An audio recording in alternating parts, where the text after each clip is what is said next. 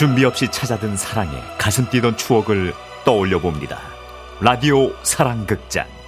어느 날 사랑이.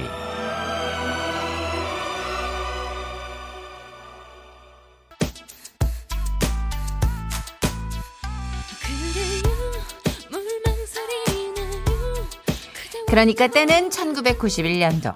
당시 정희 씨의 나이 34살이었습니다.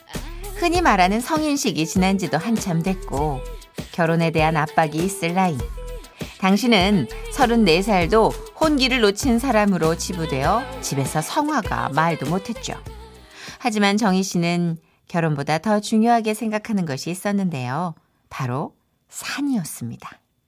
새벽부터 산에 올라 자연의 전기를 마시는 게 정희 씨의 행복이었죠. 음, 자, 비옷 챙겼고, 오이 챙겼고, 다 됐다. 자, 아버지 깨시기 전에, 살금, 살금. 어디 가냐? 아, 깜짝이야! 정희는 어디가? 아, 이제, 사네요. 아, 근데 아버지는 왜 이 새벽에 마당에 계세요? 어디 가세요? 가긴 어딜 가? 지금 들어온 거지. 아버지, 외박하셨어요? 어허, 이 아버지가 외박을 하든 가출을 하든 넌 아버지를 신경 쓰지 말고 네 결혼이나 좀 생각해라.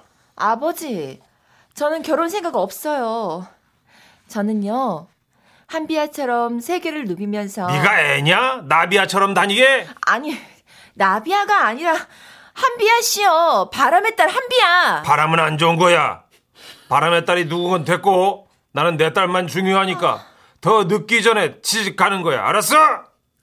하지만 정희 씨는 결혼 생각은 추호도 없었고 오직 산을 타고 돌아다니는 일이 좋았습니다. 감기에 걸렸다가도 산 얘기만 나오면 에너지가 솟을 정도였으니까요. 그래서 정희 씨가 결심한 건 결혼을 하는 게 아니라 서울에 직장을 구해 아버지로부터 독립을 하는 것이었죠. 뭐? 독립? 네, 서울에 직장을 잡았어요. 독립 같은 소리 하고 있네. 집에서 다녀. 직장이 서울이라니까요? 그렇다고 집에서 못 다닐 게 뭐야? 여기 제주도잖아요. 어허, 제주도가 뭐? 비행기 타고 출퇴근하면 되지. 아버지, 억지 좀 부리지 마시고요. 아, 아 오빠 뭐해? 좀 도와줘. 아, 저 아버지, 아버지, 아버지. 아, 요즘은요, 서울에서 혼자 자취하는 여성들 많아요. 제가 정인의 회사 근처에 방잘 얻어보겠습니다. 안전한 곳으로요. 너는 저 말투 좀 좀 고쳐라 좀. 아이고, 아이고, 참 하여튼 아이고, 요즘 것들은 영 못마땅해요. 아이고. 아, 아, 죄송합니다. 예. 아, 야, 야, 야, 너 아버지 걱정 안 하시게 올라가서 잘해. 명절마다 꼭 내려오고. 알았지? 아, 걱정 마 오빠. 고마워. 자, 그럼 정희 씨는 이제 파란 하늘 아래 산에 대한 자신의 꿈을 마음껏 펼칠 수 있을까요?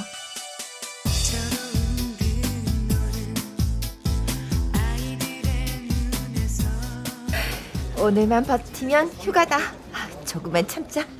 대리님, 휴가 때 어디 가세요? 이렇게 정희 씨의 안부를 묻고 있는 남자는 정희 씨가 다니는 직장 후배입니다. 네 살이나 아래여서 정희 씨가 남동생처럼 대하는 일명 미스터 리라고 불리는 직원이었죠. 산에 가야지. 누구랑요? 혼자 가는데? 와, 아, 그럼 저도 같이 갈까요? 왜? 대리님 혼자 가시면 위험할 수도 있으니까요. 보호해드리려고요. 안 위험한데? 난 혼자 산속에서 비박도 해. 아, 그러다가 남자들이 접근하면 어떡해요. 그동안 그런 남자가 없었을 것 같아? 한 번은 말이야. 혼자 오셨어요? 네. 그럼 우리 합등할까요? 네? 합등이 뭐예요? 같이 술 마시면 합석, 같이 등반하면 합등. 어때요? 합등할까요? 한 번만 얘기할 테니까 잘 들으세요. 잘 들을게요. 내 눈 보고 얘기해봐요. 꺼져. 헐. 아, 그래서 그 남자 갔어요? 물론이지. 그리고 난 멧돼지가 나타났을 때도 혼자 맞섰고 2박 3일 쉬지 않고 등반했을 때 민가에 가서 양해를 구하고 닭도 잡았어. 그러니까 나를 보호하겠다는 생각은 하지도 마. 나는 내가 보호한다. 알았어? 어, 어, 벌써 퇴근 시간이네? 미스터리, 나 간다. 네, 네. 그렇게 정희 씨가 사무실을 나갈 때 미스터리가 들릴 듯 말 듯한 목소리로 외쳤다죠. 그, 그 래도 무서우면 저, 전화하세요. 아, 못 들었겠네. 도대체 이 미스터리의 정체는 뭘까요?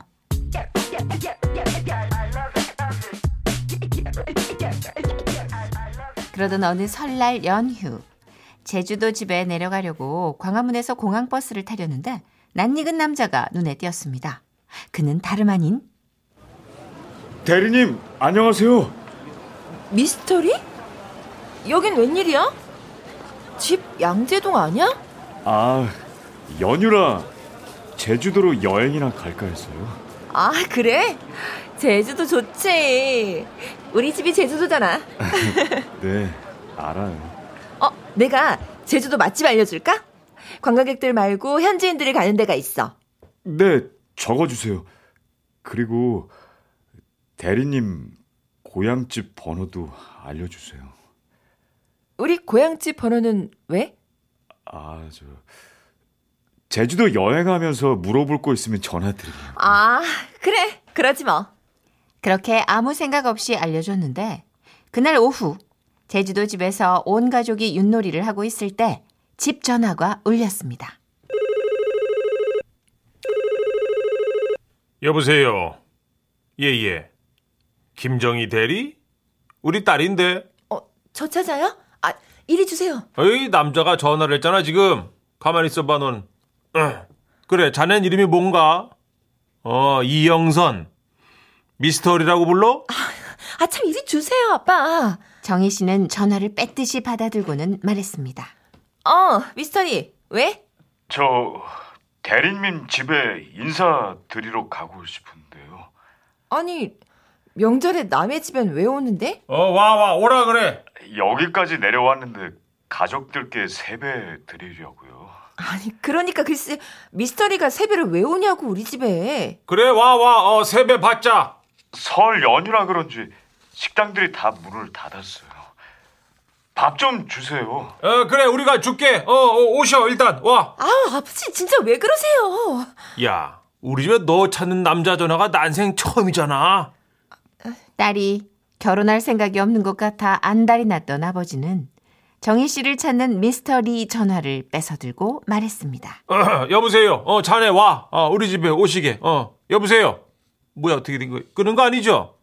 여봐요 남자분 남자분 hello. 예, 예, 저, 저, 아, 안 끊었습니다. 어. 아, 네, 동전 좀 찾느라고요. 예. 공중 전화라.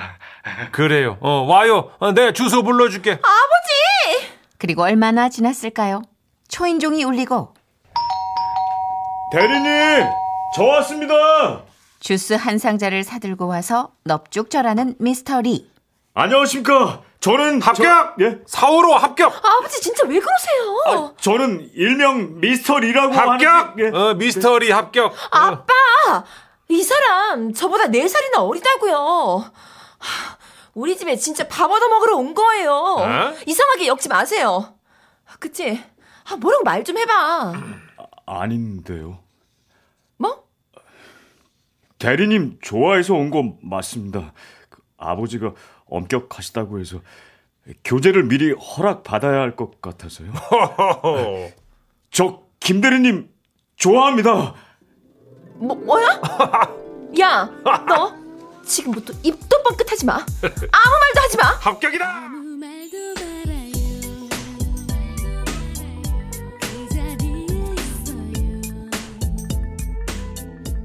정희 씨는 속이 부글부글 끓어올라 할 말이 생각나지 않았습니다. 그래서 미스터리를 집 밖으로 끌고 나왔죠.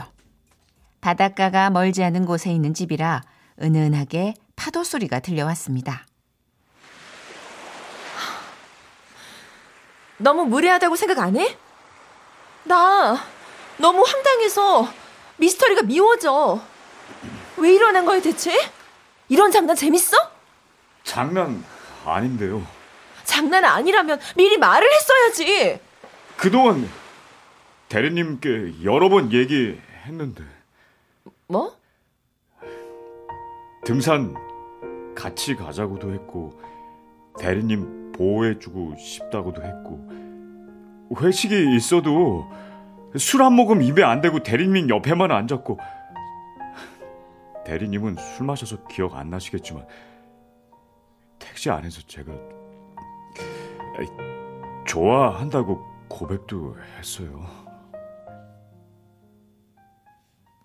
그러고 보니 그제서야 정혜 씨는 어렴풋이 기억이 납니다. 회식하면 필름이 끊길 정도로 마시는 자신이 어떻게 물건 하나 잃어버리지 않고 자취방에 안전하게 올 수 있었는지. 산에 다녀온 다음 날 책상에 파스를 올려놓은 사람이 누구였는지. 이렇게 하지 않으면 저는 영영 제 마음을 알리지 못한 채 대리님 근처에만 어슬렁 거려야 할 테니까요. 그래도 난 데리고 넌 나보다 네 살이나 아래야. 당시만 해도 연상연하가 흔치 않던 시절 정희 씨는 괜히 위축이 됐죠. 그리고 무엇보다 정희 씨에게는 결혼과 바꿀 수 없는 꿈이 있었습니다. 미스터리, 나는 결혼에 맞는 사람이 아니야. 나는 돈을 벌어서 결혼이 아닌 세계 여행을 하고 싶어. 세계 각지의 사람을 만나서 교류하고 싶다고. 등산이라는 나만의 성이 튼튼하게 쌓여 있어서 남자를 만나고 연애하는 즐거움에 비할 수가 없다고. 이렇게까지 말하면 그가 단념할 줄 알았습니다. 그런데 미스터리는 어디서 사왔는지 가방에서 맥주 캔을 꺼내 꿀꺽꿀꺽 마시더니 말했죠.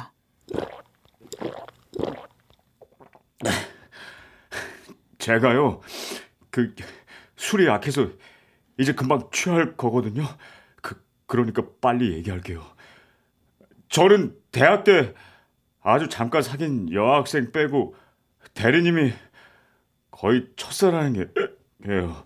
제가요 대리님의 그 꿈 함께 등반하면서 이뤄 드릴 수 있어요. 미스터리! 수 있습니다. 그 저기 그리고 그 대리님 원하시는 거 하고 사세요. 저는 그저 옆에서 함께 대리님과 같이 걸어가. 미스터리! 미스터리! 그것이 그날 미스터리의 마지막 고백이었습니다. 자신의 어깨에 기대 잠든 미스터리를 보며 정희 씨는 생각했죠. 참나. 요즘 세상에 이렇게 순박한 청년이 있다니. 그리고 정희 씨는 느꼈습니다.